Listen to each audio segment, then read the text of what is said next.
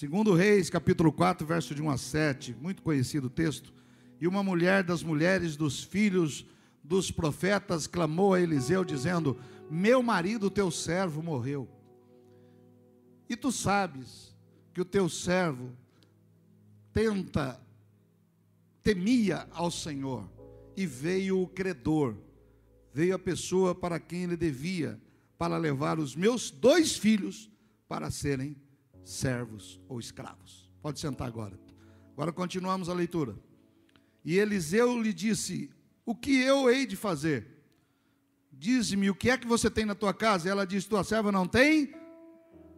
Vamos comigo, não tem? Senão pouquinho, uma botijazinha de azeite.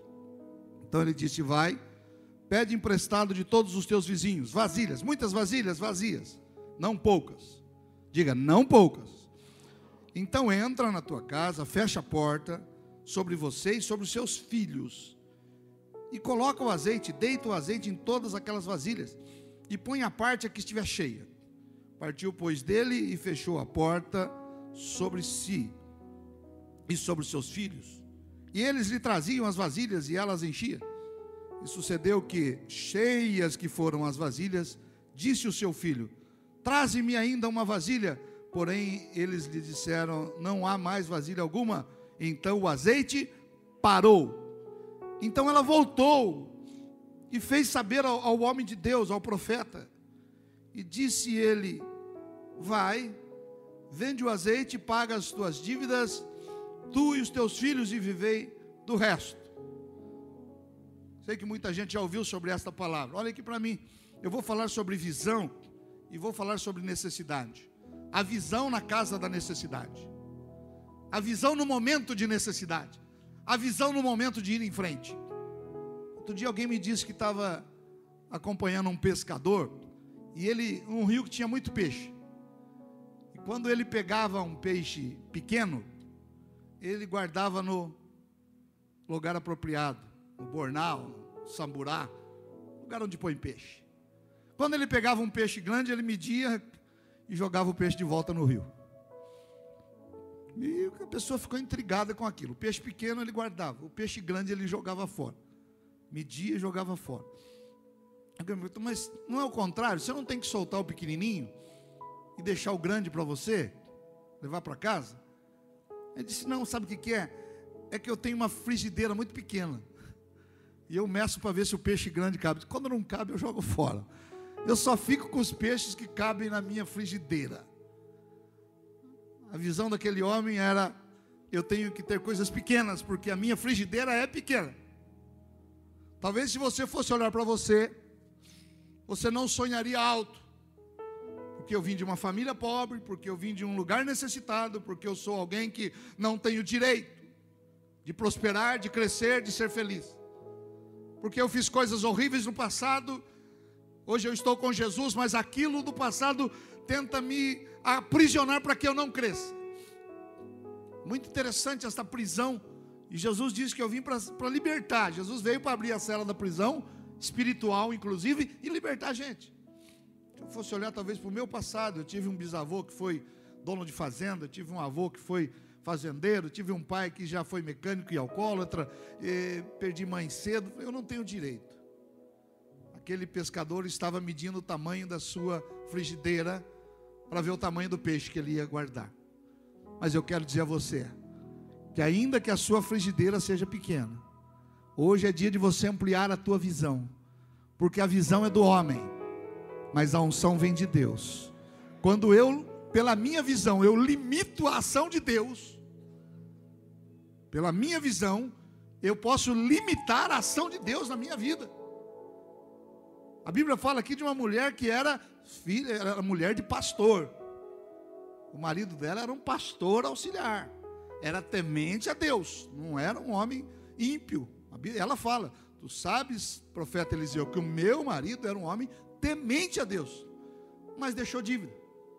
E agora estão vindo os credores para pegar os filhos para ser escravos em troca da dívida, que era a lei da época. Hoje, quem responde pela minha dívida é meu patrimônio. Se eu não pagar uma dívida, eles podem pegar minha casa, meu carro, minha conta bancária. O corpo não responde mais pelo patrimônio, pela dívida. Mas no passado era o corpo. A pessoa não pagou, levava como escravo. E agora eles estão vindo. Então eu aprendo nesse texto algumas lições. Primeira, temer a Deus, o marido era um homem temente. Temer a Deus por si só não garante prosperidade. Nem toda pessoa que teme a Deus é uma pessoa próspera. Mas temer a Deus me garante provisão. Davi disse: Eu já fui moço e hoje sou velho. Eu nunca vi um justo desamparado, e nem a sua descendência mendigar o pão. Eu servir a Jesus não garante que eu vou ter um carro zero quilômetro, e nem que eu vou morar na melhor casa da cidade. Mas garante, irmãos, que eu não vou morar embaixo da ponte. Garante que eu não vou passar fome Garante, irmãos, que as minhas necessidades serão supridas. O apóstolo Paulo diz: O nosso Deus em glória suprirá todas as nossas necessidades. E vai chegar uma hora, uma idade, que a sua necessidade vai ser três refeições por dia, um teto para morar e uma cama para dormir. E olha, você ainda vai com três, ainda tem gente fazendo jejum intermitente, para ficar 18 horas sem comer. A gente acha que isso é necessidade, não é. Muitas vezes é vaidade, não necessidade. E Deus não garantiu que Ele vai dar as minhas vaidades. Ah, Senhor, eu tenho um carro zero, mas eu vi passar um outro muito melhor, eu quero aquele. Isso é vaidade. Senhor, eu quero um carro para servir o Senhor, para cuidar da minha família. Isso é necessidade. Senhor, eu quero um teto para morar. Eu quero ter um dinheiro para pagar a escola do meu filho, para, dar roupa. Isso é necessidade, Deus te garante. Aquela mulher era mulher de um homem de Deus, de um pastor. E ela estava com dívidas. Segunda coisa que eu vejo aqui: quem é o profeta que você ouve? Aquela mulher, ela foi ao chefe do marido dela, o profeta Eliseu. Tem gente que quando precisa de uma oração, ele vai buscar em qualquer lugar, menos no profeta dele. Você tem que ter um profeta que você ouve. E profeta, irmão, não é aquele que levanta a voz, faz biquinho. Profeta é aquele que fala em nome de Deus. O Everson foi agora profeta para orar para nós aqui. Pode ser um pastor um dia. Receber esta oração maravilhosa. Fica atento que eu posso chamar qualquer um para orar aqui. Ai, pastor, eu vou caguejar. Eu não sei falar direito. Então vai treinando.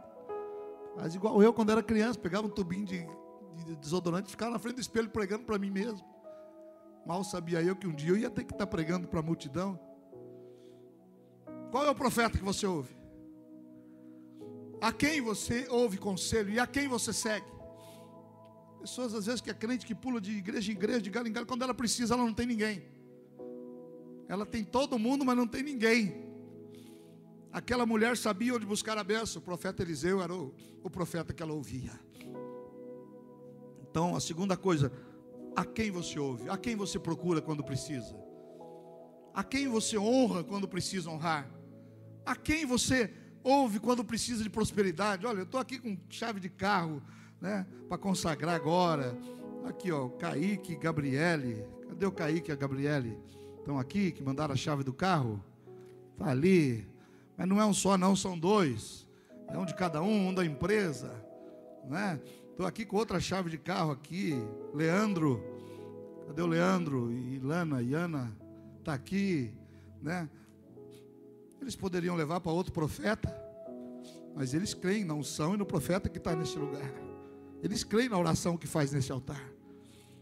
A quem você precisa? Aquela mulher, ela conhecia, ela sabia que o profeta Eliseu teria uma palavra de vitória. E olha o que diz segundo Crônicas, capítulo 20, versículo 20: Creia em Deus e você estará seguro. Quer segurança para a tua vida? Creia em Deus. Quem quer segurança aí? Creia em Deus, segundo Crônicas, capítulo 20, 20. Mas a gente para aí, a gente às vezes não, não fala o versículo seguinte, ou melhor, a continuação do versículo. Pode colocar no telão para mim, por favor. Primeiro, creia em Deus e você estará seguro. Segundo, creia nos seus profetas e você será próspero. Você quer prosperidade, irmãos? Creia nos seus profetas. Quando o profeta disser, Quando o seu pastor disser, quando fala profeta, que é o pastor, profeta é aquele que fala em nome de Deus, sacerdote é aquele que leva do, do povo para Deus, profeta é o que traz de Deus para o povo. Aquela mulher sabia em quem crer. Terceira coisa, a semente que eu semeio no tempo da necessidade. Porque semear no tempo da fartura é fácil. Semear, ah, sobrou esse dinheiro, estou ganhando um bom salário, eu vou dar uma oferta, vou ajudar a construção, vou pegar o carnê. Não é tão difícil. É válido, é claro. Toda semeadura é abençoada na casa de Deus. Mas essa mulher semeia no tempo da necessidade. Ela vai com uma necessidade ao profeta. O profeta pergunta o que para ela? O que você tem em casa? Sempre que você chega a Deus, irmãos, pedindo algo, Deus fala o que você tem. Senhor, eu estou precisando de cura. Qual o tamanho da sua fé? Sempre que Jesus curava alguém, ele dizia: A tua fé te curou. A tua fé te salvou. Aquela mulher, ela recebe uma pergunta: Qual é a semente que você tem para prosperar? Você tem uma dívida? Você tem uma necessidade? O que você tem em casa? E a resposta dela imediata: Eu não tenho nada. Porque a gente tem algumas respostas automáticas, né? E aí, tudo bem? Tudo bem. Mas não está tudo bem. O que você tem em casa? Não tenho nada. Ah, você vai dar uma oferta? Não, não posso. Ó, oh, você pode fazer, senão não posso não. Tem, tem uma resposta na nossa vida que são automáticas. Mas aí você começa a pensar. E aquela mulher, ela tinha algumas coisas. Primeiro, ela tinha um relacionamento bom. Ela não era uma mulher chata. Ela não era uma mulher que brigava com as vizinhas. Ela não era uma mulher que mulher de pastor, né? Ela era mulher de pastor. E às vezes a gente encontra até no ministério umas pessoas que têm, né? Assim, um empáfiazinho. Graças a Deus nós não temos isso aqui no Parque São Bento. Aqui isso está quebrado. Não tem. Nossos pastores são gente boa, são pessoas bacanas, são gente acessíveis. Graças a Deus tem bom testemunho. Mas às vezes até no ministério a gente encontra alguém meio orgulhoso. Aquela mulher tinha um bom relacionamento. E o sucesso na vida, irmãos, é a sua capacidade, é o seu talento, mas depende também de quem te indica. Depende dos relacionamentos que você tem. Você é um funcionário chato, você é um funcionário que pega no pé de todo mundo, aí vem a promoção para cargo de chefia.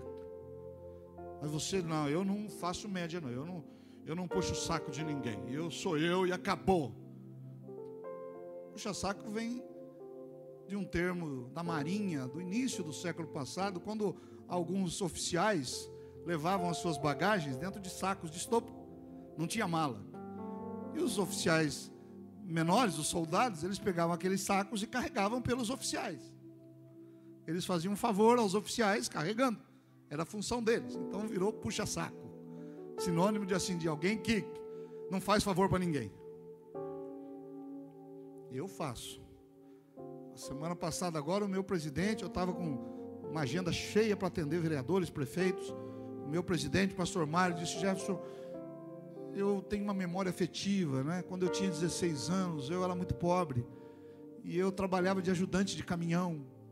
E a gente saía de Bauru e fazia um roteiro pelo interior, Taguaí, Itaí, Avaré, Taquarituba, eh, Piraju, Itaberá.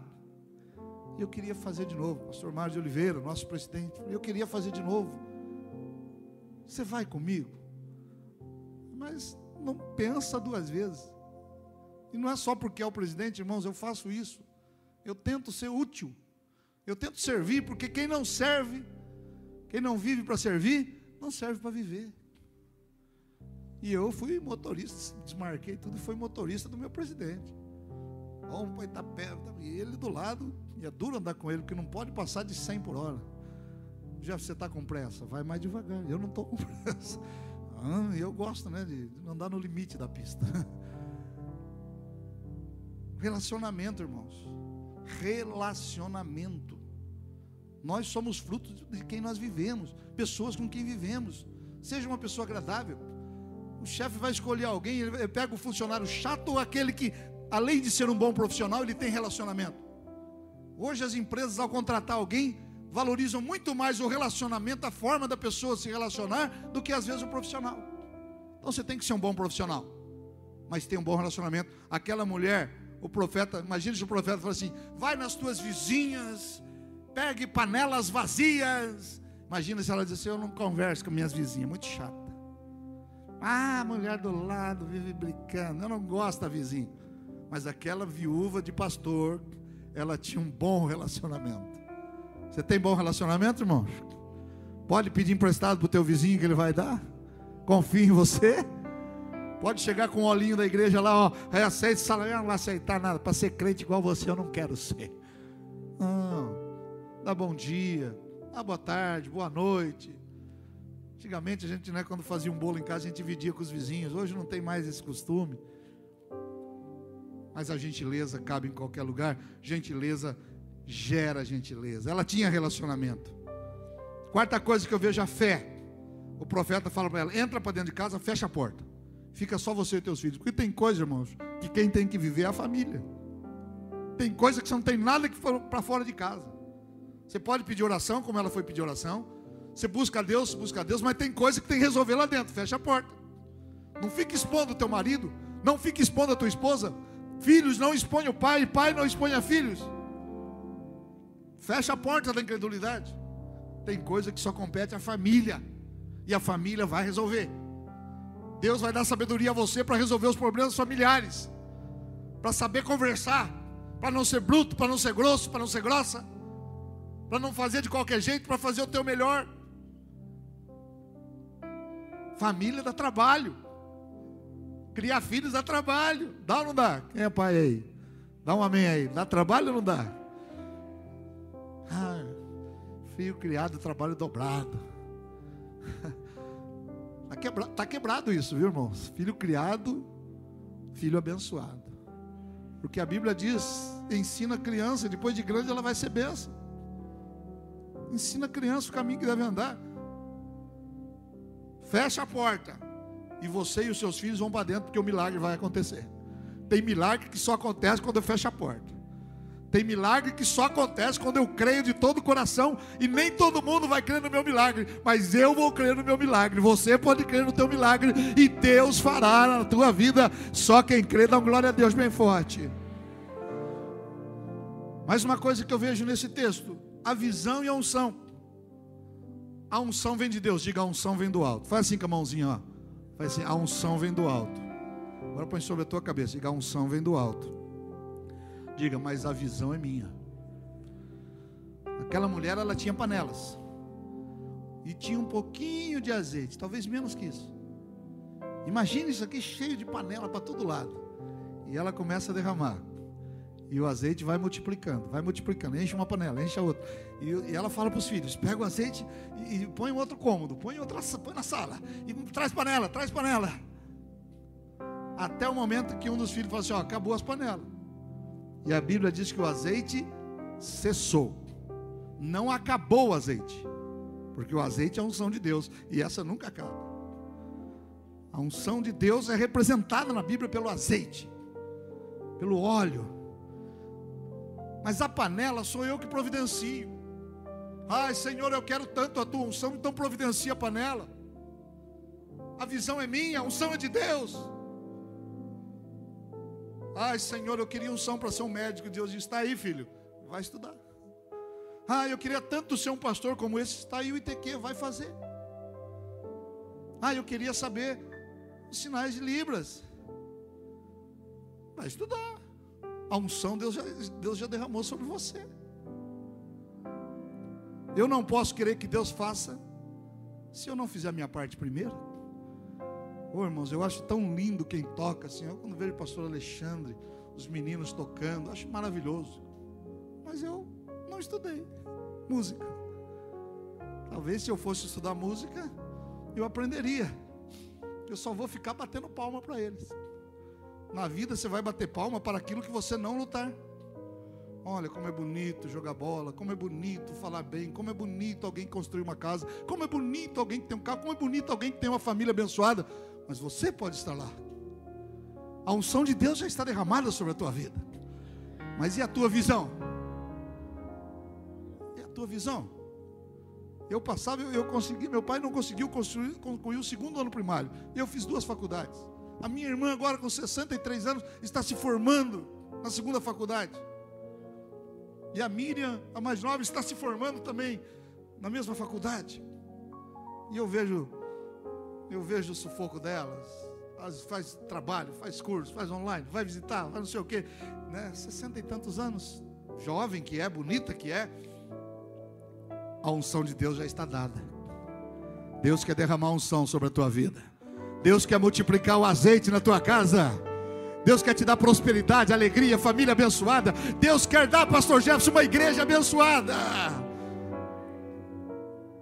Quando chegamos aqui no bairro, irmãos, eu era pastor de quatro, cinco pessoas, numa sala de família. Passou um tempo, eu vi que aquela sala estava cheia de eu vou ampliar minha visão, nós vamos para a área. Na área já cabia mais gente. Depois aluguei um salãozinho na rua 34 que cabia 50, 60 pessoas. A minha visão foi ampliada para 60 pessoas. Quando aquele salão estava cheio, eu disse: Senhor, eu preciso ampliar a visão. E nós compramos e construímos essa igreja que cabia mais de 200 pessoas. E em pouco tempo a igreja estava cheia. Eu amplio a minha visão, Deus amplia a unção. Aí construímos esta aqui que já temos três cultos. Se não fosse a pandemia, já estaríamos com cinco cultos. Já estávamos dando Santa Ceia para 1.200 pessoas antes da pandemia.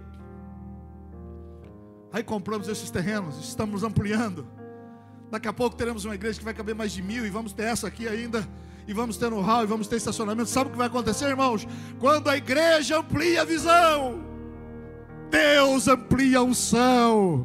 Quando a igreja abre os olhos e diz, Senhor, eu creio, Deus diz, eu faço. Quando a igreja diz, eu tenho um pouquinho de óleo, Deus diz, eu tenho multiplicação de azeite na tua vida, aleluia. O que você está querendo fazer que está precisando de ampliar a visão? É em casa. Tem mulher dando cutucada no marido, tá vendo? Tem que terminar aquele cômodo lá. Tem que terminar aquele banheiro. Tá vendo? Tem que trocar o carro. Eu não sei qual é a ampliação da visão, mas se você ampliar, se você crer, tudo é possível aquele que crê. Aqui eu vejo essa mulher com as vasilhas.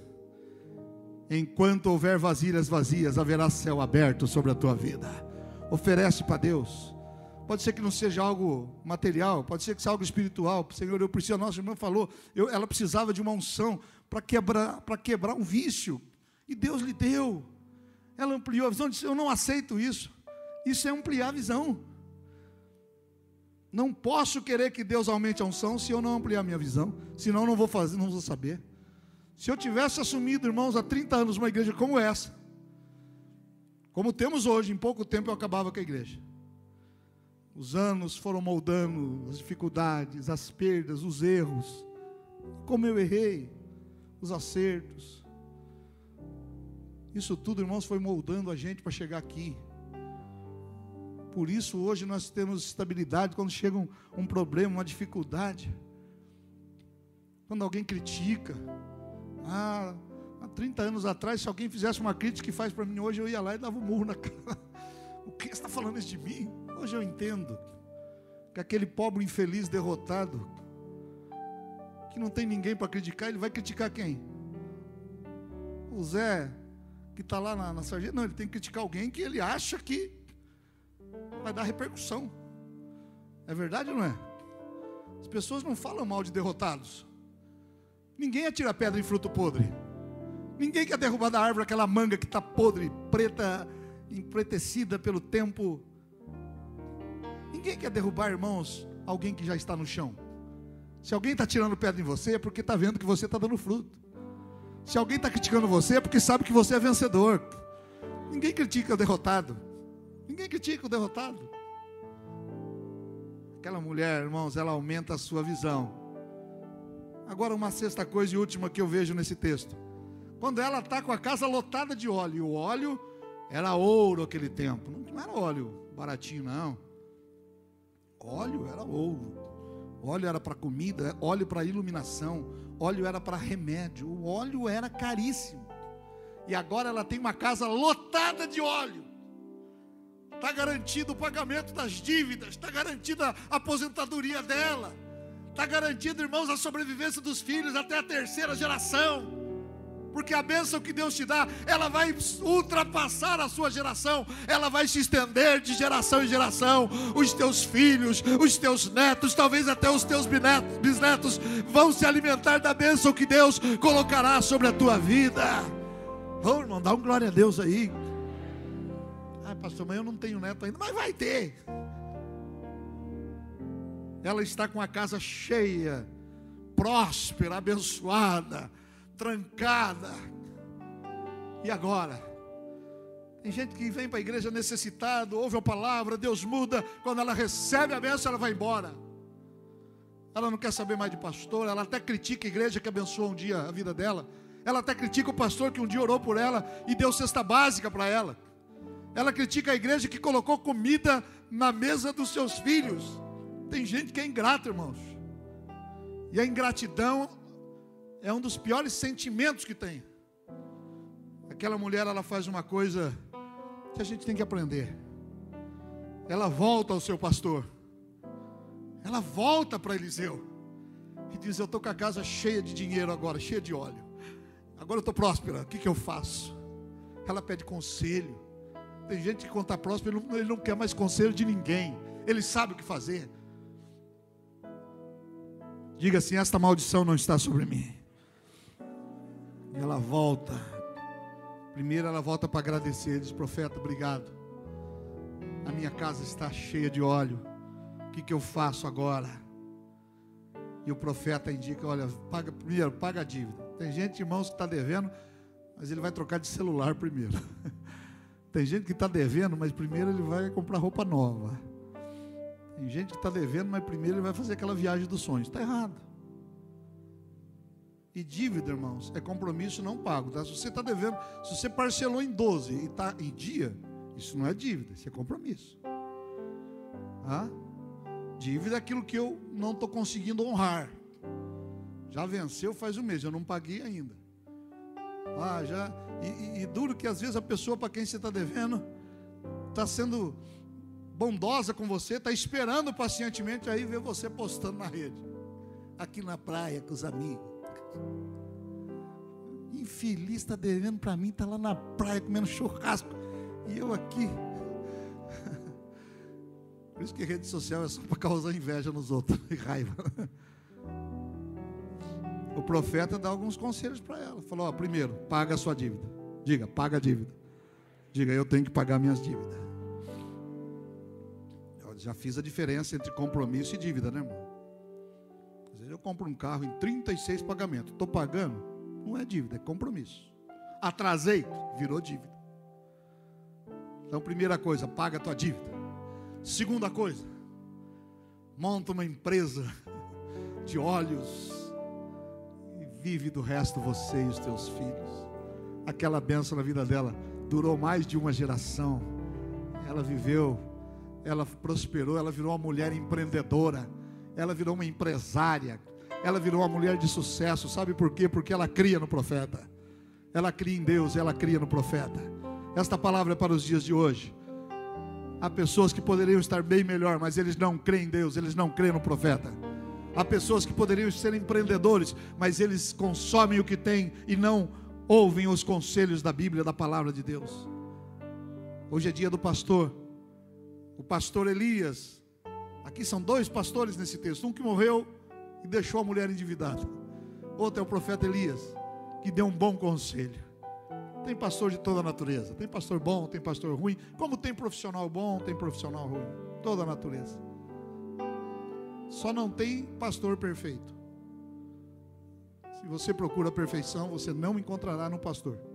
Aliás, você não encontrará em ninguém e nem em você mesmo.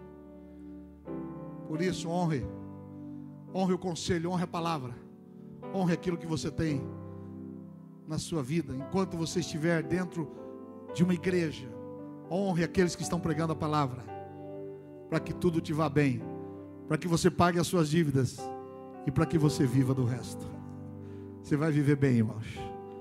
Você vai viver bem. Você vai viver bem. A partir do momento que eu honro os homens e mulheres de Deus eu já tive pastor difícil. Eu já tive pastores que né, não me davam muita liberdade para trabalhar. Mas eu sempre os honrei. sempre foram os meus pastores, sempre, nunca aceitei que falasse mal deles. Eu podia até ter, puxa, podia ser diferente. Eu sei que às vezes eu contraria alguns aqui, estamos precisando de um pastor diferente. Né? Mas a honra, ela traz bênção para a nossa vida. A honra traz bênção para a tua vida. Quando eu falo honrar pastor, a gente tem que honrar todo mundo, honrar o marido, honrar a esposa, honrar o marido, a esposa, o esposo, o filho, a filha. A honra é um princípio de bênção na nossa vida. Pastor Alexandre, você que sempre está aí, Deus te usando, quando a gente está pregando, Deus está colocando canções lindas na tua vida. Vamos louvar a Deus.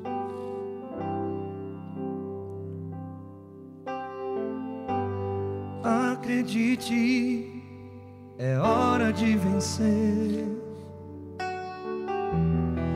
Essa força vem de dentro de você. Olha que canção, né? Aumenta a tua visão. Você pode, Você pode. até tocar o céu, se crer.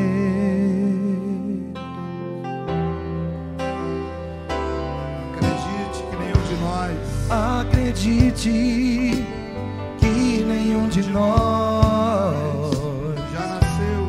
já nasceu com jeito pra super-herói. Você não nasceu um super-herói, super-heroína. Sonhos, a gente é quem constrói. É vencendo os limites, Aumentando a visão. escalando as fortalezas, Enfrentando os problemas. conquistando o impossível conquistando pela fé. Nós somos campeão,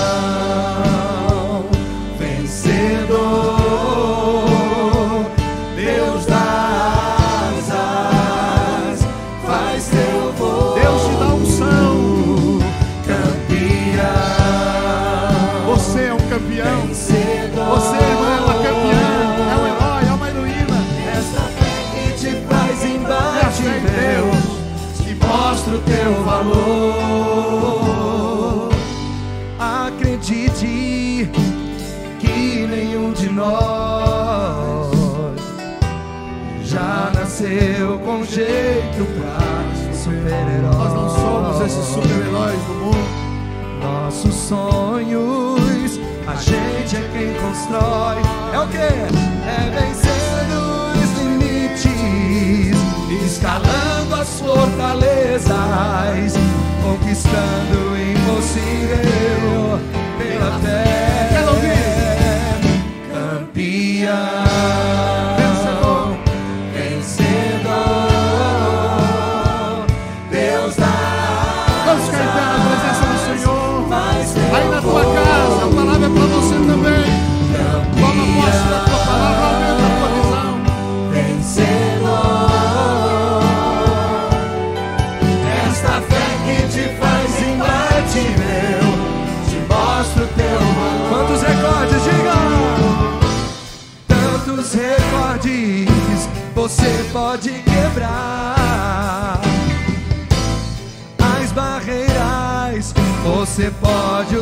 ultrapassar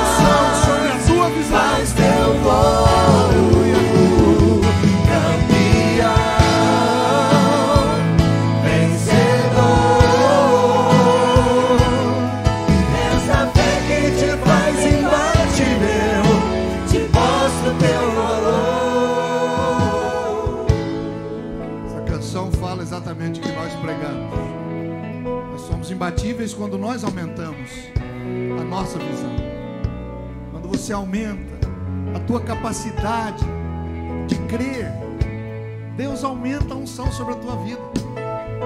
Por isso, diz: não se conforme com este mundo, não se conforme com a tua situação. Ah, tá assim, é uma dor, é uma necessidade, mas tá bom, a gente vai tocando. Não vos conformeis, mas transformai-vos pela renovação do vosso entendimento. Hoje Deus está transformando um pouquinho mais a nossa visão.